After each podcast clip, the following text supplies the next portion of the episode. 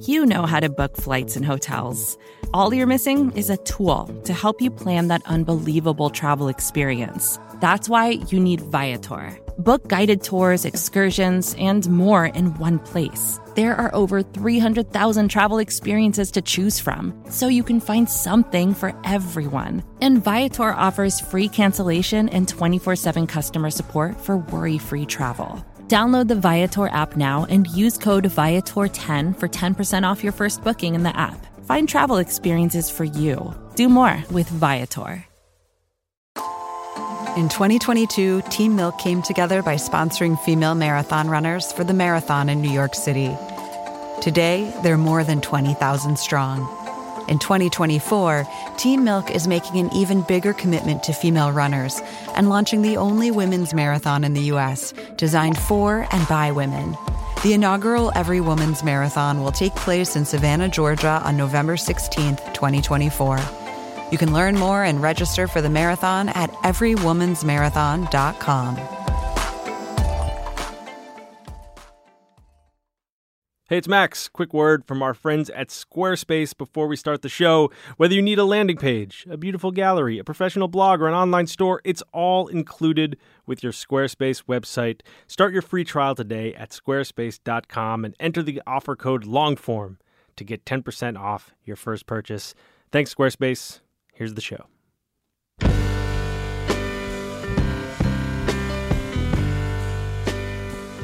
Hello, welcome to the Longform Podcast. I'm Max Linsky. I'm here with uh, just one co-host, Evan Ratliff. Hello. Hey, Max. Uh, so on the show this week, Yes. uh, I talked to Wesley Morris. Wesley Morris is the uh, cultural critic at large, I believe, is his title at the New York Times. And I have a couple caveats about this episode. Let's hear him. I have some disclosures. Um, one one disclosure is that Wesley's been on the show before. He was on uh, in the summer of 2014. Aaron interviewed him. It's uh, one of my favorite episodes we've ever done. Great, great, great show. It is fantastic. It is the life and times of Wesley Morris.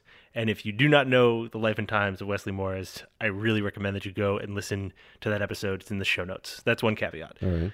Second caveat is um, I spend a lot of time with Wesley these days. I am uh, producing this podcast he's doing for the New York Times with Jenna Wortham. It's called Still Processing. So there's all kinds of conflicts of interest here. Like I'm working with this guy, this guy in another capacity, and uh, I will also say uh, you should listen to the show.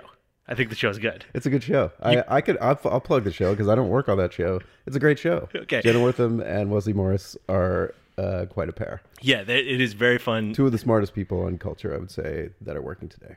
Yes, that I would agree with that. And uh, all I do is just like really sit there and like press record. But I do that, and so I, you should know uh, I'm working on this thing with Wesley. And then the third caveat is um, Wesley wrote this piece last week. It's called Last Taboo. It ran in the New York Times Magazine. He'd been working on it for almost a year. Um, I'd been talking to him about it off and on, uh, and it's about America's relationship with the black penis. And um, I read it and I just think it's exceptional. And that's really all we talked about in this episode was just uh, that essay. And the last caveat is we really just started talking. Like the mics were on and we just started talking. So it just it's one of those ones where it just picks up right in the uh, middle there. Those those sound like good setups for someone to go listen to this episode. I recommend will say that when uh, when Ta-Nehisi pops up on Twitter and says this is the best essay you'll read all year, it's a pretty safe essay to do a whole episode on. It's amazing, and and uh, as you will hear, Evan, what uh, I found so striking about it is, um, it's really personal. It is one of the most personal things I've ever read in the New York Times, and um, I asked Wesley about that like maybe thirty different times. All right, I can't wait to hear it. Well, I have an uh, I have a separate plug for myself. Plug away. A rare plug. Uh, I am going to be doing an event for those of you in New York City. I will be doing an event at the Half King uh, Monday, November seventh, which is the eve of the election, which is appropriately about faking your own death. Uh, Elizabeth Greenwood wrote a book called Playing Dead. Uh, it's all about faking your own death. It's a real fascination of mine and has been for a long time. And so uh, we're doing a thing together at the Half King that night. So if you're thinking about the possibilities of faking your own death, given any certain election outcome, uh, you should come check it out if you're in New York City. I'm so glad that you're uh, you're alive. You're fully alive. I can attest to you. You right now. You are currently fully alive. Well, we'll see what happens next week. Uh, what about sponsors, Max? Uh, this week, our friends at MailChimp are making the show possible as they have made it possible for so long. These people at MailChimp are, what's the word? What's the, indispensable. That is the word I was looking for. They are indispensable to us. MailChimp is the best way to send an email newsletter. 8 million businesses use it. Longform does. Atavist does. One more fun piece of news. Uh, I have it on high authority that Aaron Lammer is headed back home. We might actually be in a studio with him again. I'll believe it when I see it. now here's Max with Wesley Morris.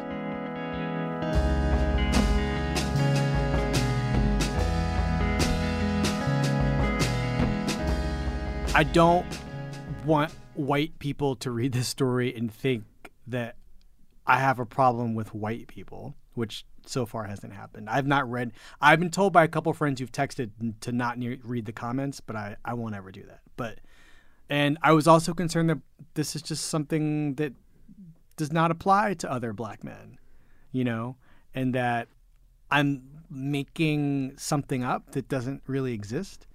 I know that's false, and I've talked to many black men over the course of my life where this has been an issue in some way.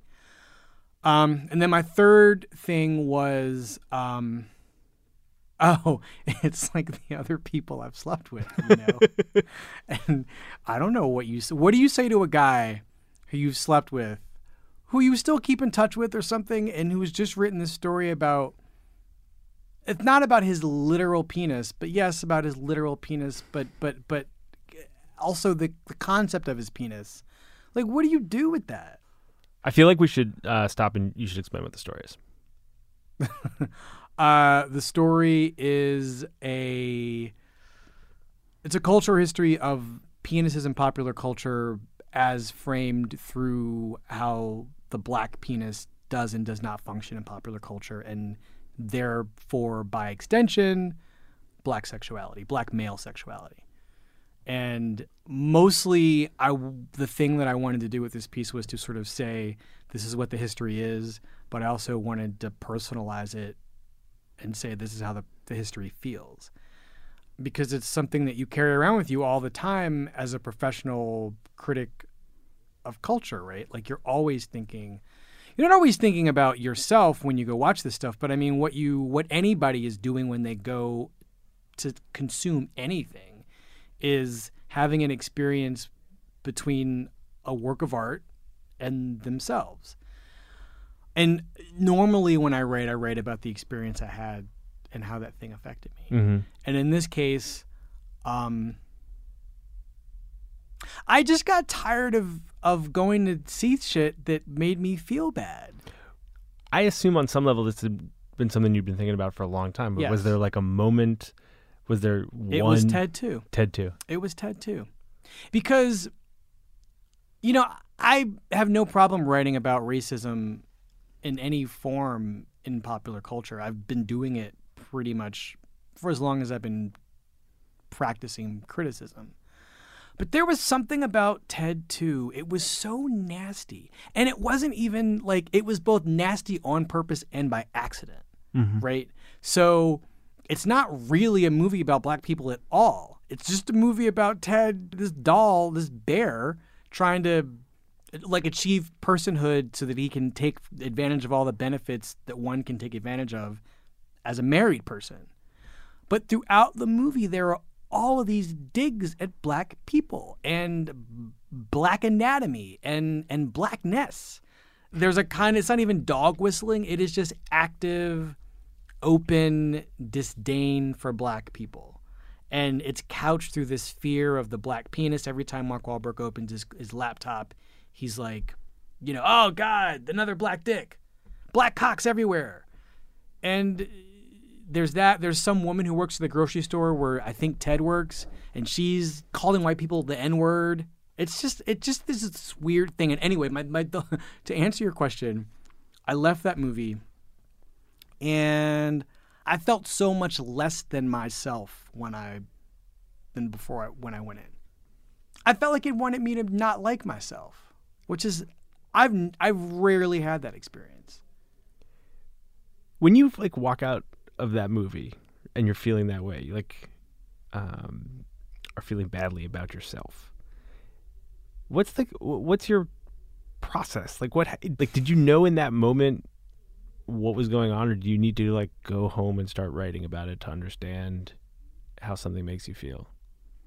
Uh, that's a good question because I reviewed the movie when it when it opened when I was at Grantland, and um, I didn't have that much time to write. I think I had a day, and the challenge that you want to have is you don't want to take the bait as presented to you. Mm-hmm. You know, you want to take the bait and you want to like chop it up and saute it and like have a nice side dish. Do you know what I mean? Like, I can't not be mad at the thing you did. It, it maddens me, right? But I, I'm not gonna just be like, I, I'm so mad. I don't think that's fun to read. Mm-hmm. The thing I wanted to do was sort of meet Seth MacFarlane at the level at which he was operating. I wanted to take him seriously as a comedian, which I would have done if his movie weren't racist anyway. And I felt the only way to do that was to just explain what the movie was. And like what about my particular experience at this particular movie was so disgusting and appalling uh, that I had to I have to tell you about how awful this movie made me feel. And then when did you start putting that feeling in the context of black This male larger- sexuality? I think it was when I was starting to see all these penises on TV. Because these things all happen within a year. I started noticing the other, this generic dickness on TV, like really noticing it around that time. Ted 2 was last summer. HBO, which is like, you know, land of just, just Dick Central. just penises. Um, I started noticing it watching a lot of HBO, and then you start seeing it. You start noticing it in movies, and once you start to notice it, you can't unnotice it. And it's not even that that these penises are erotic or anything. You just notice that some boundary has been broken. Because when when we were kids, the biggest deal with male nudity was naked Dennis Franz. right. You know, that well, I remember like Keitel, Blue. like Harvey Keitel. Oh, Harvey Keitel, yeah, That was like a huge deal. that lieutenant, yeah. yeah, That was, that was like the only thing that anyone talked about about that movie. right, right. It's like when Harvey Keitel's penis is on screen, that's like news. And now we're in this era where there's penis anywhere you look, Right. except it's only white guys. Right. Right. And it's like white unaroused penis. We're still not at the point where like you could see a hard dick in something and, and have it not be a problem. And I think you probably could do it. It's just like who's the actor who'd want to do that and you'd have to hire a stunt double and so we're just at this point where we're like we're just seeing men casually unthreateningly naked. Mm-hmm. And I was just noticing who was not afforded that same casual nudity. And I had to think about why that was and did it really bother me? And the more I thought about it, the more I thought about it in the context of something like Ted 2, where you know, you have Mark Wahlberg saying like th- on three different occasions, "Ah, black Hawk," or like there's a scene in Neighbors 2 where just for kicks, I think Rose Rose Byrne says just for a laugh, "Black Hawk. You you see enough of that, and you just start to think, well, okay, you already know what the deal is with your penis. Like, I mean, as a black person, you just kind of know that there is you know that there's this thing people expect it to be. And so I thought about like, well, why? Okay, we're so far into this history of the, the problem of black male sexuality mm-hmm. that it's threatening. That you know, historically, it was purely to keep the plantations going. Black men had to sire more children to create more property for the slave owners, and in turn. Um, that sort of dehumanized, pleasureless sex was reserved entirely for the plantation owners who, you know, they did what they wanted to do to black women and white women too. And I think the fear of there's there were two fears, right? There's a fear that black men will retaliate both during slavery and after. And there's the fear throughout the history of this country that women are just going to prefer having sex with black men because according to the myth, their dicks are bigger and therefore more satisfying to white women. Um, you learn a lot of things about your sexuality at an early age. And, you know, I learned that, you know, your penis is a problem for white people, that you can't be too openly sexual in general because that could get you in trouble because someone could misconstrue what you're doing. And, you know, in my case, I also knew I was gay. So I had to deal with, like, okay, so my dick is a problem in general. And, like, I'm not even interested in putting my penis where it's supposed to go. Like, this is going to be bad. Um, but, you know, you start thinking about these things and you want to kind of want to connect them. The thinking, I think, is part of what I'm interested in. Mm-hmm. Is like the way the piece unravels. It almost feels like you watch Ted two, and it, actually, that's not that's not totally true. Right. I was going to say like the piece kind of unravels and it seems like you're sort of stumbling on these new ideas, but in fact, the piece feels like incredibly cohesive and like you've been thinking about it for years. Mm-hmm. The question I have is more like when you walk out of TED 2 and you're feeling shitty, Mm-hmm. the movie made you feel shitty about yourself. Mm-hmm. These thoughts that you're talking about now about like the the way that you had been taught to think about your penis.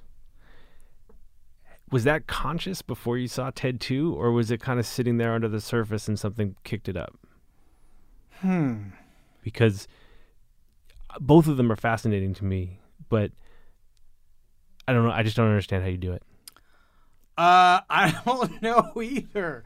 I'm. I mean, I can talk about process in in a lot of different ways, but I think that the the the which thoughts led to which thoughts, I can't. I don't really know, but I can tell you that the thing that really was shocking to me was so the, in the piece there's a story that I tell about a time that I took a guy home after I met him in a bar, um, and it was San Francisco. He was German. There was something kind of fun about all this stuff. Like I had just moved to San Francisco. Yeah, you're 24. Yeah. And I hadn't been with very many people at this point. And so there was all there was this like it was just an exciting thing to do. So I was, you know, we get to my place, we're ready to go. He takes off my he starts to do undo my pants. He doesn't get them all the way off, but like he he gets in the process and he sees my dick and he's like he just he, the look he gives me is the is just so crazy because I didn't know what was wrong, right? And What was the look? it was like he just stared at it and then but he kind of tilted his head like like he had maybe this was the first black penis he had seen or like maybe the second or third and maybe the first one he'd seen it on was a guy who was like six foot eight or something and he had a proportionally large penis right? So he looks at mine and it's clearly not what he what he was thinking it was and i'm like well what's the matter? And he goes this is this is not what i was expecting. And i just was like well i i know what you mean. I'm not even going to try to unpack this. So if, if you're going to go you should go. I didn't even have to say it because he was already putting his clothes back on and he was gone. Um, and i stood there for i would say it what in reality was probably maybe 30 seconds but felt like two days just kind of laughing a little bit because it was just funny. Like, what what is wrong with my dick? nothing. There's nothing wrong with this. There's nothing wrong with this. This is great. And I I just think that the myth is is steeped in like a fear of it and like also just a f- disinterest in black people as people, right? So I think this guy. I mean, I th- I thought things were fine, right? Like we had a really fine conversation at this bar. We were talking about art, and he seemed impressed by me enough to like want to come home with me. When you're 24, you don't really. I, at least I didn't have enough experiences to know. Well, here's here's probably how this is to go, and this is probably what he's thinking right now. And we're walking back to his to my place, and but I don't think he really cared that I was smart or interesting or anything. I mean, he maybe he did, but he really obviously didn't because he left because It was sport. it was a sport, right? I mean, things like that have happened to me often enough, for me to know um, there's a belief, and that is entirely born of slavery, that we are professional fuckers, right? We just, because we were, right? Like we weren't paid to do it, but it was expected, we were expected to have the sex to keep the, the, the plantation going, and obviously women were expected to do that as well. But women had an additional burden, which was that they also were prey to the people, to their, to the masters. And so you have this complicated thing that is born entirely of trauma and pathology and abuse that just once divorced from the environment in which these they weren't myths at the time, they were reality. They sort of become mythic and you know, you have all this evidence that, you know, anatomically a black dick just looks different from a white dick. But it's not categorically true. I mean, I've seen lots of enormous white dicks. Do you know what I mean? I've seen lots of average black dicks, like small dicks, like unim, unim, quote unimpressive dicks unquote. Everybody's got everything. Everybody can have everything. There's no monopoly on huge penises that black men have. And I think it doesn't matter because there's just this belief that gets handed down, you know, across the generations and across the centuries. That this is the case.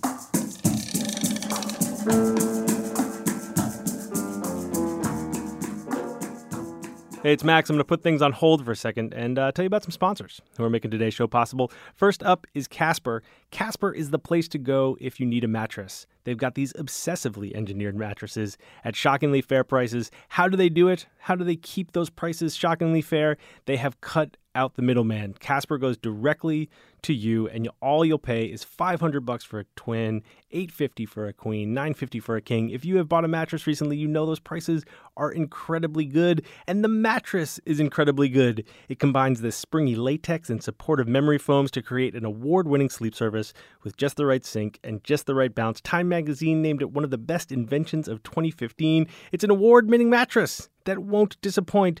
Plus, free shipping and returns to US and Canada. And and you can try Casper for 100 nights risk-free in your own home. If you don't love it, they'll pick it up and refund you everything. So go to casper.com slash longform. That is casper.com slash longform, and you'll get 50 bucks towards any mattress purchase. Casper.com slash longform. Thanks to them for sponsoring the show. Also sponsoring the show this week, Audible. And if you are listening to this podcast, then my guess is you would enjoy the offerings at audible.com. It is the leading purveyor of audiobooks and other spoken word brilliantness in the world. They've got more than 250,000 titles, including many books by authors who have been on the show Cheryl Strayed, Liz Gilbert, George Saunders. You can go and listen to these books. You don't actually have to do the work of reading, but you can listen to them, and uh, it's pretty great. Plus, Audible has podcasts now. They've got all these great podcasts, uh, original stuff, good stuff that you will enjoy. So go to audible.com slash longform. That's audible.com slash longform. You'll get a 30-day free trial. That's a good deal. Thanks, Audible. Thanks, Casper. Let's get back to Wesley.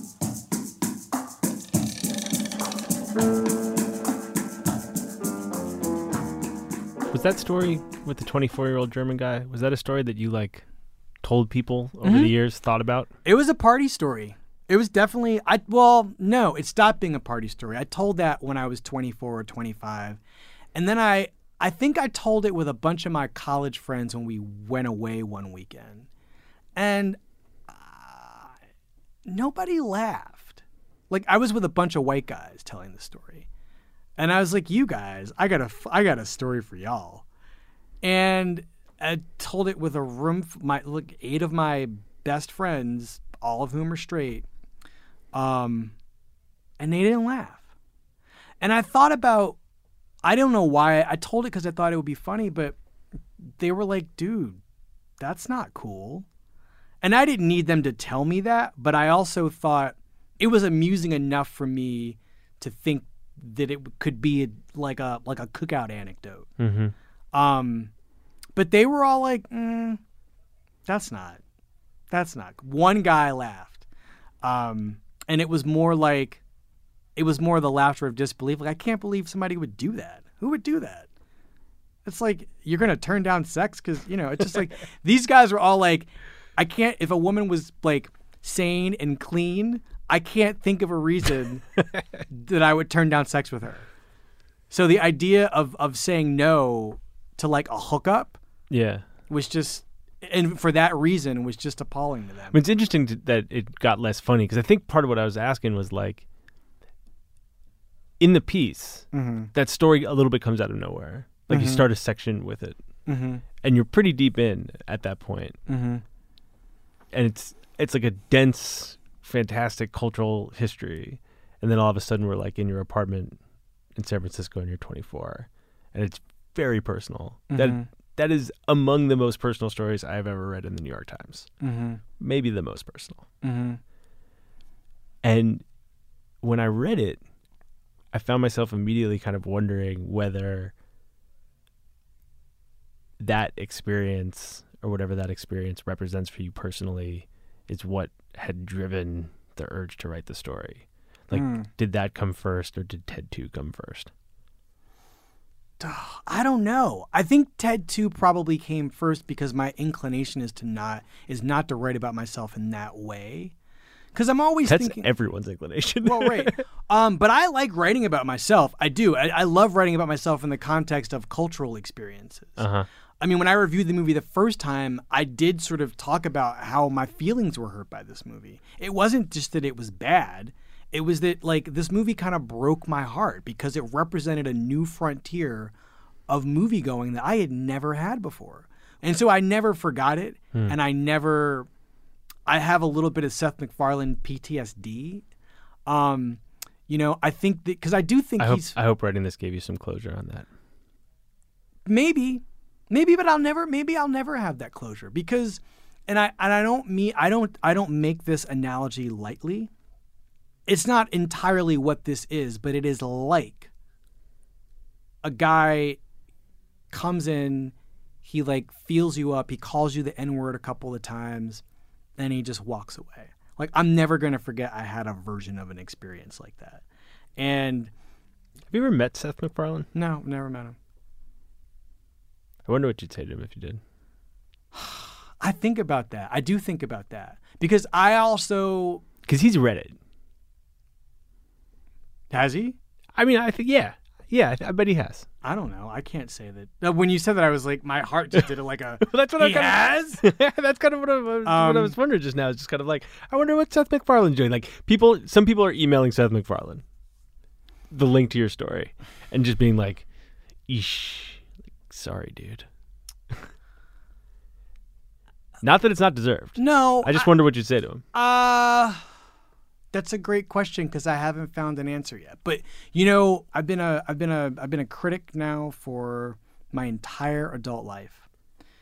And the only criterion I have for whether or not to say something is uh, in terms of, of the of the person who made the work under consideration or people associated with it.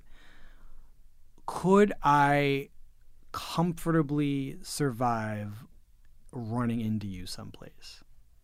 Could I defend what I said or or or wrote if I ran into you somewhere? And that is if I can't imagine doing that, then I shouldn't write it. In his case, I mean, I don't know how the conversation starts, but I know I'm at least four or five moves ahead of wherever it's starting Yeah. which is like you hurt my feelings. That's it. You made something that hurt me. And like I kind of get a little bit emotional thinking about that because I- I don't want to make this all like this piece is not about Seth MacFarlane. Um, in the, in the grand scheme of things, right? It's about a system and a culture that propagates these ideas, and he I don't think he's innocent of having them. I think what he's guilty of is weaponizing them. And I so in talking to him and people like him, all I can really say is the thing that I just said to you, which is that you hurt my feelings. Um, but I mean, I've run into people whose work I've written about, and by and large, they've been really cool about it. You know, somebody that who I mentioned in the piece that I am sort of eager but also nervous to run into is like a person like Quentin Tarantino, who is one of my favorite filmmakers. Period. But I'm not stupid. Like I know what his problems are as a as a director. Right. And in the piece, you spend a pretty good amount of time talking through that scene in Hateful Eight. Yeah. This there's a scene where Samuel L. Jackson tells a story about a time that he may have made someone give him a blowjob in order to keep the person warm. Um, and you know, Tarantino knows what he's doing in in having that story be the literal fulcrum of the film, right? Like part one is is this one thing, this incident happens, and we go basically to part two. He knows what he's doing when he evokes this, when he invokes this history, and he knows that it's loaded. I mean, he knows everything about what he's doing. He's not clueless, but his entire education, I would say that Seth MacFarlane, who who is from New England, this is why I can't say he's innocent of this of this belief, but I also think that it is just part of the cultural atmosphere of some aspects of certain cities in America. And there are places in Boston where you really can encounter people who have such limited exposure to black people that to be around a black person is this freeing like you just you don't know what not to say, right? And so people will just say things to you because it's like, oh, I I wonder what'll happen if I say this. it's not racist to me, but like, yeah, your skin is so dark. Like, or like, man, I wasn't like your dick really is big. You know, I mean, it's racist, but it's not it's there's a kind of exploratory racism, right? There's not racism designed to make you feel inferior. It is the racism of surprise, of discovery. Right. Like black people do it too. Like it's black people have versions of can I touch your hair? You know, we just we just know Just don't. we just don't do it, right?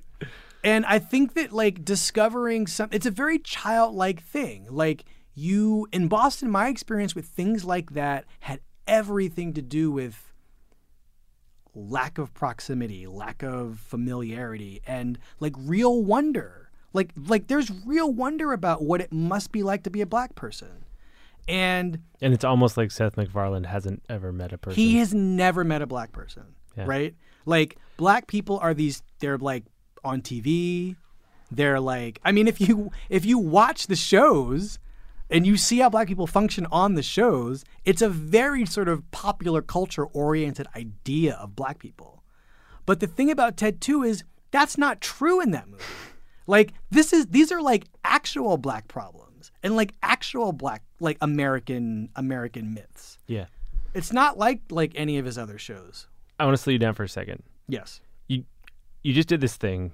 You and I have been working on this uh, project together. Yes. Podcast for you. Yes. One of the highlights of my week. And I've been seeing you do this thing that you just did. Uh, for that too. Was it a pivot? No, it was just like you just did all of this thinking in real time about topic that I can't imagine you expected we would talk about. And that's like uh, one of your uh, amazing superpowers is your ability to just think in so fast in real time.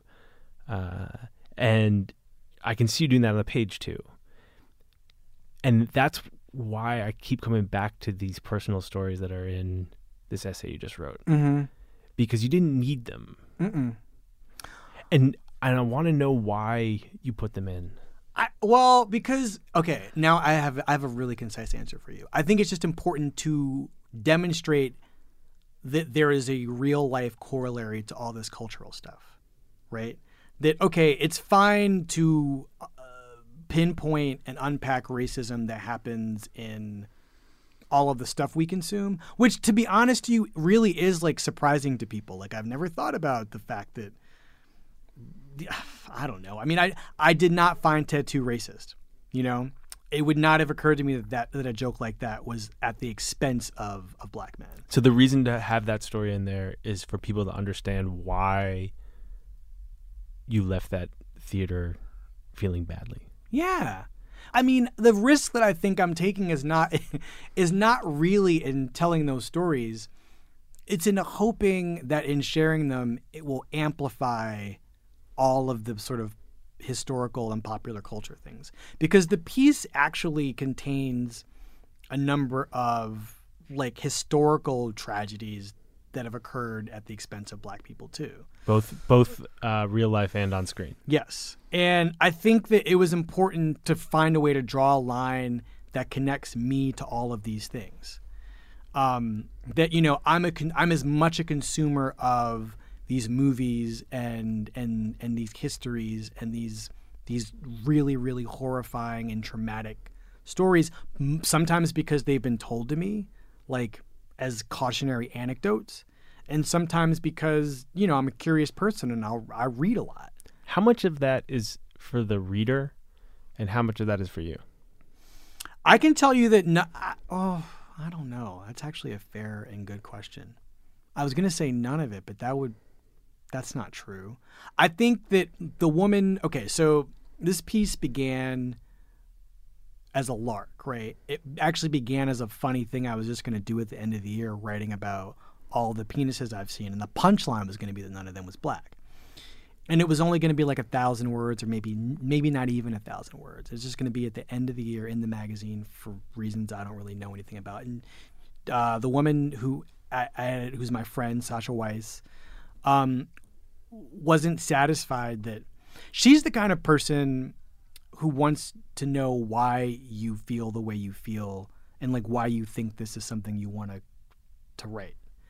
And she said if you can come up with an answer for that, I'm sure the answer might be personal and you might want to pursue it. So I started thinking about that. And then I saw Hateful Eight. And I was I, I immediately connected Hateful Eight to Seth MacFarlane. That was that was automatic. You have these two very sort of polar opposite experiences around the same object and the same myth. Um, and I just, I just really wanted to think about like, I, I was like, I'm like, I'm a per, I mean, I'm the owner of a black dick, and I'm watching all these people talk about my dick, and none of those people are black. Do you know what I mean? Here are more people saying things about my penis without understanding that it's a problem for me. And also, oh, I'm sorry, it's not true, right? It just isn't true. And Tarantino knows that it's not true. The problem is that he can't resist being like the flamboyant showman he is around black dicks because he didn't go to school school he went to blaxploitation school and so he learned a whole way of dealing with black male sexuality that is black based, but should only be black controlled at the same time. Mm-hmm. You know, and like it just is a different thing for a Tarantino. And listen, like lots of white guys help make blaxploitation movies. It's not like it's I mean, this is sort of what's fun about them, right? There are these sort of collaborations in stereotypical lugubriousness, right? Like it's a it's like an integrated effort to sort of get these myths turned into comedy and drama and action. Um, but it's also 2016, and I just feel like there are other things he could like. This is a guy who was also marching with the Black Lives Matter guys, mm-hmm. like at the same time, like right before his movie came out. Mm-hmm. So I don't know. He's obviously enlightened in some ways and unenlightened in others, and I like. I actually like him trying to figure out how primitive he wants to be from movie to movie. I just did not appreciate, given the state of mind I was in, that this was happening around my dick. Okay, I want to point out again mm-hmm. that like I asked you a question about yourself and you talked about Tarantino for a long time. right, but I I think that I don't know what the I'm just I don't have a very satisfying way of, of of explaining why I thought it was necessary to do that. Like to incorporate myself into this piece. I really felt it was necessary once Sasha made me think about once she made me think about why this mattered to me and why it was so upsetting, once she made me think about that, I knew exactly why. Mm-hmm. I just had to pick the right race, like the right racist sex story to put in the story. I could have given you. I can think off the top of my head of four others. Let me put this a different way to you. Yeah. You haven't looked at the reaction to this story very much. No. Haven't checked your work email. No, You but- haven't looked at Twitter, No. uh, which is uh, fascinating to me unto itself. Um, Because I didn't do it for that, though. I really didn't. I mean, I guess maybe we can talk about why I did it because I, I don't really have an immediate answer for that either. But I, I did not do it for the reaction, for like the the, the you it- dopamine. you didn't do. You didn't do it for the shine. No. Not doing it for the shine, and not even like uh, engaging with the shine. Different ideas. I will say thank you. I'm working on another story right now. I will say thank you to all of the people who have been really nice to me. And Jenna Wortham, who we work with, who should be sitting next to me right now, uh, sent me a note last night. She texted me and said, Listen, I know that you sincerely don't want to get into the fray on like how nice people are being to you about this piece, but this never happens and you really should enjoy it. Like, and I, she said something like the entire internet is happy that you wrote this yeah. and you should go in there and dip your toe in that. And I will. I, I mean, I applaud you for not needing to dive into the dopamine pool. The thing I was just going to give you a little preview when you do, a thing that a word that I've seen more than any other associated with this thing that you wrote is fearless. That is the that is the way that people are describing it. That's the way your boss described it. mm-hmm. Fearless. Mm-hmm. And when I read that, to me, that is about putting yourself in there. Mm-hmm. Mm-hmm. Yeah. Did you have fear about that? Was it scary to write about your dick in the New York Times? No. My only fear, and I might start crying when I say this, and I don't want to because because it means my therapy's not working. um, but there is one person who is really special to me, who knows my dick very well, and did not treat it that way, and would be unsurprised given this is a guy I was in a relationship with for four and a half years. I did think about how it would make him feel to read a story like this. And the way it's structured, he wouldn't know that it was coming until he was there. Um, I did think about, and you know, I haven't spoken to him in a while, and I miss him, and I think about him all the time, and you know, all this other stuff that is not worth getting into. But he was the one person that gave me pause about whether or not to do it. And then I thought, it's not about him. It's not about him. It's really not about him. And he would understand. He would under if we were together, he would have encouraged me to write this piece. Because of how it would have made him feel? Um believe it or not, like I really do think that that your body is your body and y- the pleasure of of human interaction and, and one of the pleasures of intimacy is choosing who you're sharing your body with and who you're sharing your experience with and who you who you want to give pleasure to and who you want to receive it from and I think he and I really f- came from the same philosophical place on that. I don't like receiving pictures of people's penises. I don't want anybody knowing what mine looks like when it's unattached to my body. And the only way you're ever going to experience that is by having sex with me um, or seeing me at the gym, but it's a different thing. Um, it's just very special to me. And I felt like, in a weird way, I wasn't writing about sex. I was writing about racism. And the only way for people to understand how racism works is to be naked about it. And I just don't know. Like, if I had read this story and the writer hadn't gone into his own sort of personal relationship with these subjects, I wouldn't have thought anything of it. But if I had read a story that did that, I would have said, oh my God, of course. Of course. Of course. There's like a direct line from like Birth of a Nation to Wesley Morris's bedroom, right? or to like any black man in America's bedroom, especially if you're a black man who can have sex with white people or is interested in having sex with white people or has no black people to have sex with and has to have sex with white people. Do you know what I mean? Like it there's no way that some aspect of of some version of this doesn't touch you, even if it's not as explicit as what happened to me. So what you're saying, just so I, I can wrap my head around it, is when I thought about it and when I thought about talking to you about it, what I was thinking about was however many millions of people are going to read this article. Mm-hmm. And what I hear you saying is you didn't really think about exposing yourself to those millions of people. You were thinking about one person. Mm-hmm. Yeah. And not enough to stop me from doing it either. I just feel like I don't know. I you th- okay, this is something you can obviously understand. You read a lot. If you think about all the things that you read, like essays for instance, or even novels, it just means it means a little bit more when you feel like the person is is sharing something with you that isn't just their intellect or their ability to sort of connect disparate strands of culture in my case. It's kind of writing about something about yourself or your experience that is resonant. It's that you have the potential to give people a mirror in a way. And if it's not a mirror, it's a window. It's one of those two things. You have the ability to give them something to look at or look through.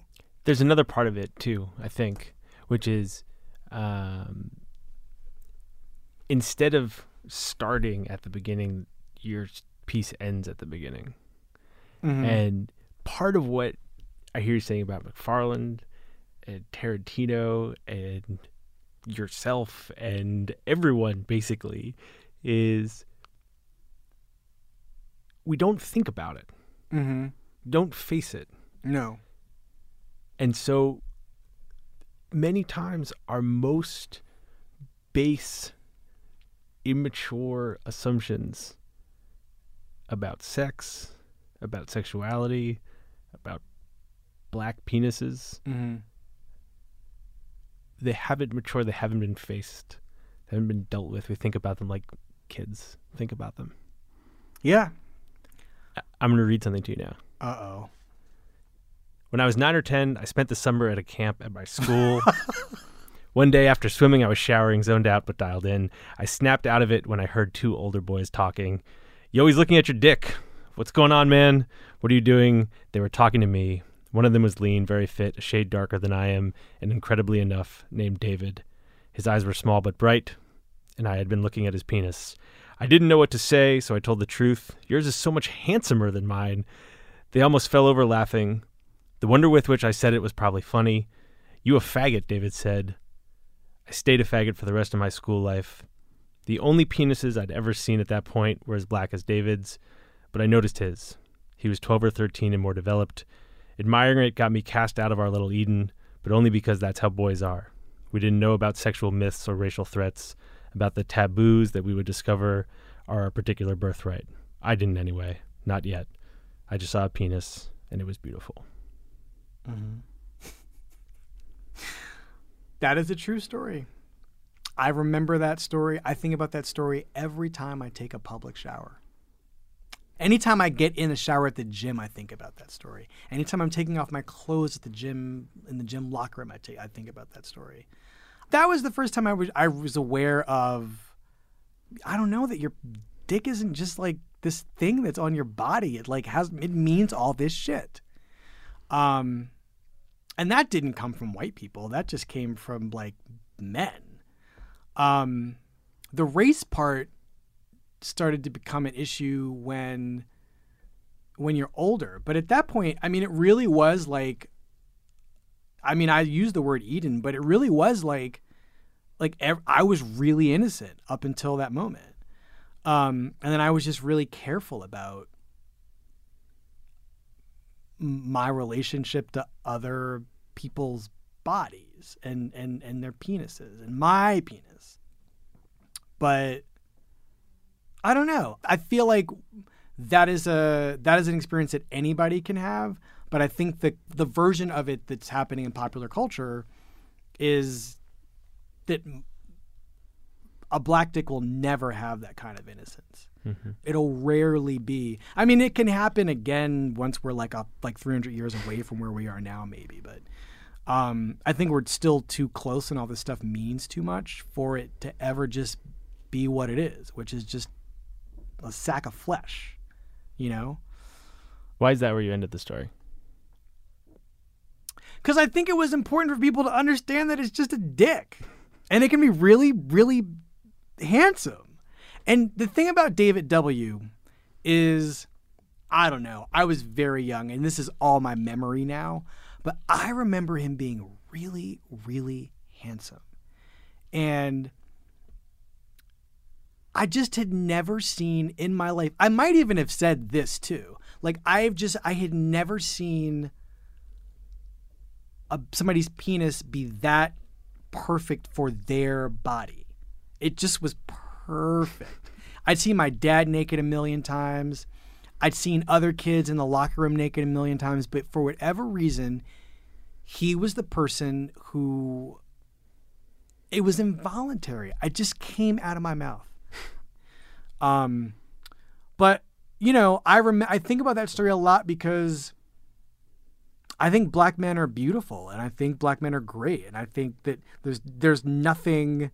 It's crazy for me to think that that thing I was looking at in the shower that day has all of this meaning attached to it. That it can never just be this beautiful thing that's attached to this dude. It's gotta mean raping white women, propagating the plantation. It's this thing that people were like cutting off and feeding to people for nothing.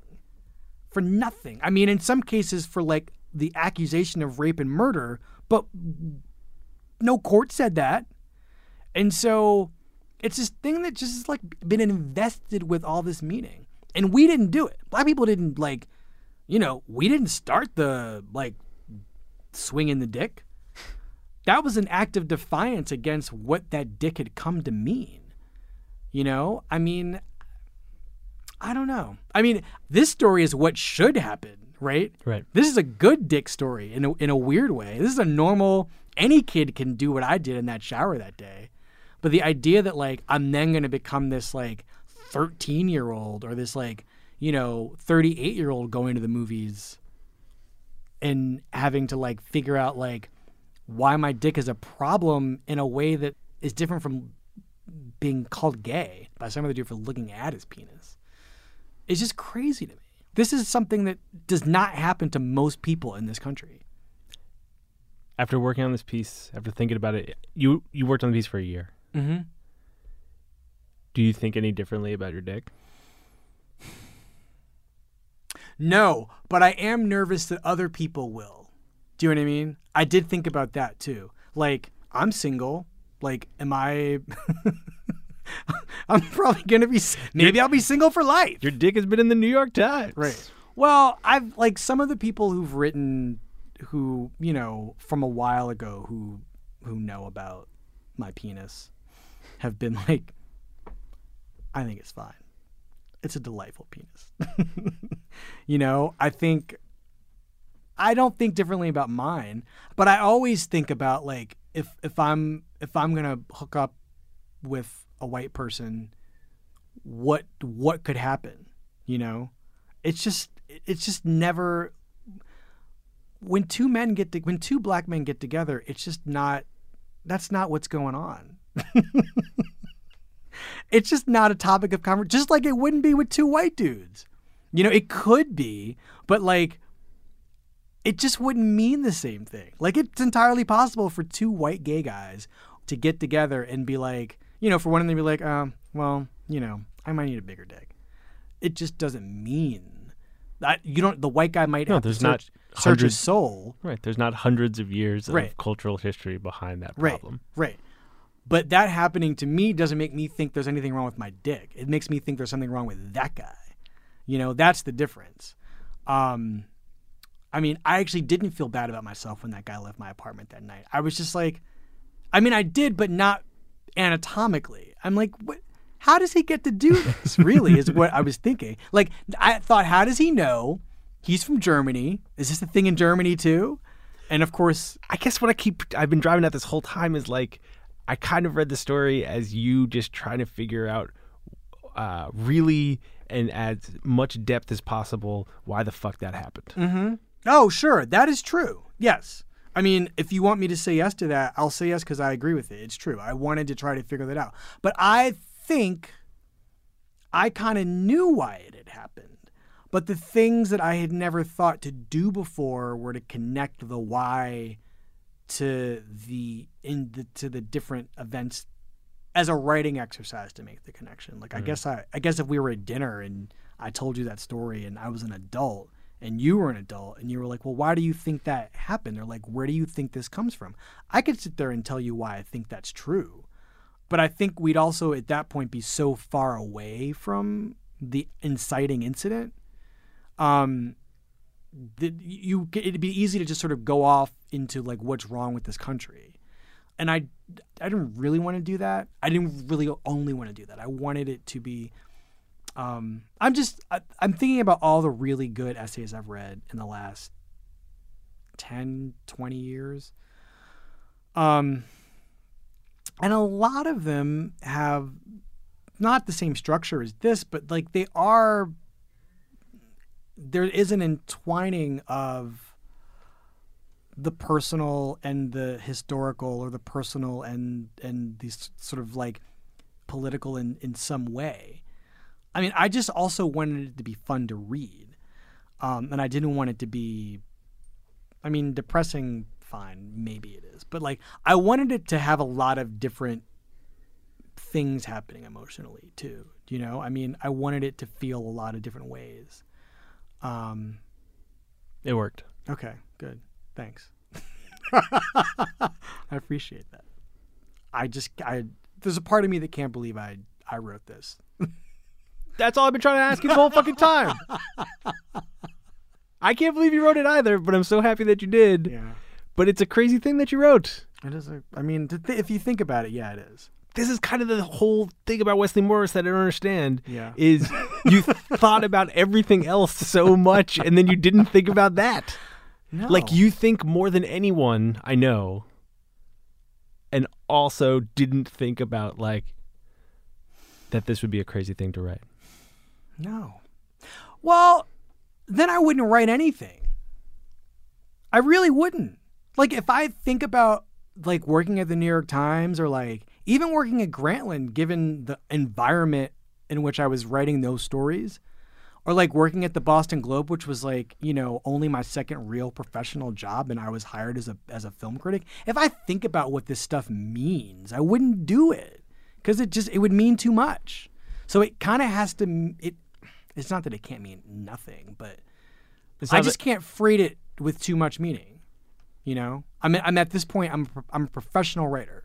Like you give me a keyboard, you give me a subject, I will type for you, and I can think my way through the typing. But I never think about. I mean, yeah, as like a person who is now no longer associated with this story from a production standpoint, I can kind of take a step back and be like,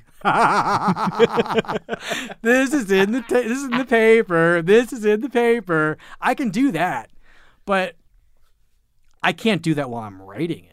Like, and you know, I have to say the magazine was really good about this. And uh, at Grantland, Louisa Thomas and Dan Fierman were good about this, and Bill Simmons too. Except Bill would get really excited about something, and he'd be like, "This is so good. This is going to be great. People are going to love this." But for the most part, good Simmons impression. I can do a better one. That actually, I was halfway through and was like, I can do better. Um, Bill would just get really excited, and then I would get a little bit nervous because Bill would have a note. He'd have like a save Wesley from himself note, just one, and it's all. It was always. It would always be the perfect one. But at the magazine, uh, Jake Silverstein and Jessica Lustig and, and Sasha Weiss and, and Nitsuh Abebe, who was great um, with the with some of the cutting that we did. Um, nobody at any point was like, "This is crazy. This is nobody billed out on me." Right? Nobody had a nobody had a bill moment of just like utter like excitement and enthusiasm. And it wasn't it wasn't until after like all the work was done. Everybody was great. I mean also think about this. They put out a magazine every week. Like sometimes i'm in it and they just have to keep going to the next issue. They don't have time to be like patting me on the back or like telling me how good my stuff is. But they did that this time. after it was done though after it was done. And for all I know, I mean, this is how they treat all their writers. I'm no special. I'm no more special than anybody else. The magazine's having a really good year, whether it's like me or I, I mean, any number of the great stories that have been in the magazine this year. I think that, like, from the front of the book to to the actual meat of the issue, I think that it's been a really good year for the magazine, and you know, I'm just proud to be a part of it. But, um, yeah, there is a part of me now that I'm sitting here talking to you because also you're my first real conversation about this. I've buried my head. I went to yoga with Jenna yesterday. I went and hung out with Sasha Weiss, who was like who had a baby and couldn't be a part of the closing process on this story, but like she's such a huge reason it exists. And then I did work at my house because I couldn't. I wanted to be productive yesterday, so I didn't, and I got my hair cut. You know, like that's how I spent the publication day of the story, and I called my granny. That's the other thing I did. She doesn't know about the story. Did you tell her about? it? I'm gonna send it to her. I'm not gonna tell her over the phone. She'll be like, "You did what now?" but I'm gonna. I send her a batch of newspapers. Every You got to tell me what she says. I'll tell you what she says. Okay, now we really got to go. I got to pick up my kid. Okay, bye. Wesley, thank you. Thanks for having me, Max. This was great.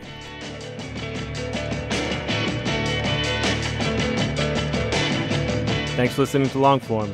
I'm Max Linsky. My co-hosts are Aaron Lammer and Evan Ratliff.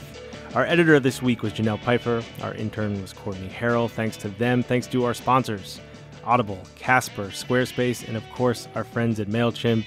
And thanks very much to my friend Wesley Morris for coming in. You can read his piece at the Times and uh, listen to his podcast. He co-hosts it with Jenna Wortham. It's called Still Processing. You can listen to it wherever you are listening to this. We'll see you next week.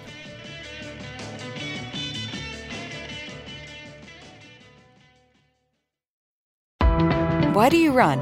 Why does anyone? I always thought that runners loved running, and that's not the case. Most runners hate running, but they choose to do it. In the new docu-series Running Sucks, brought to you by Team Milk, Abby Ayers learns why women runners everywhere are driven to go the distance. It really is about taking my power back and proving myself wrong. Team Milk is about fueling women's performance and helping them along their marathon journeys. You can sign up now for the inaugural Every Woman's Marathon taking place in Savannah, Georgia on November 16th, 2024. Learn more and register at everywomansmarathon.com. More to dos, less time, and an infinite number of tools to keep track of. Sometimes doing business has never felt harder, but you don't need a miracle to hit your goals. You can just use HubSpot because their all in one customer platform can make growing your business infinitely easier. Imagine this high quality leads, fast closing deals, wildly happy customers, and more benchmark breaking quarters. It's not a miracle, it's HubSpot. Visit HubSpot.com to get started today.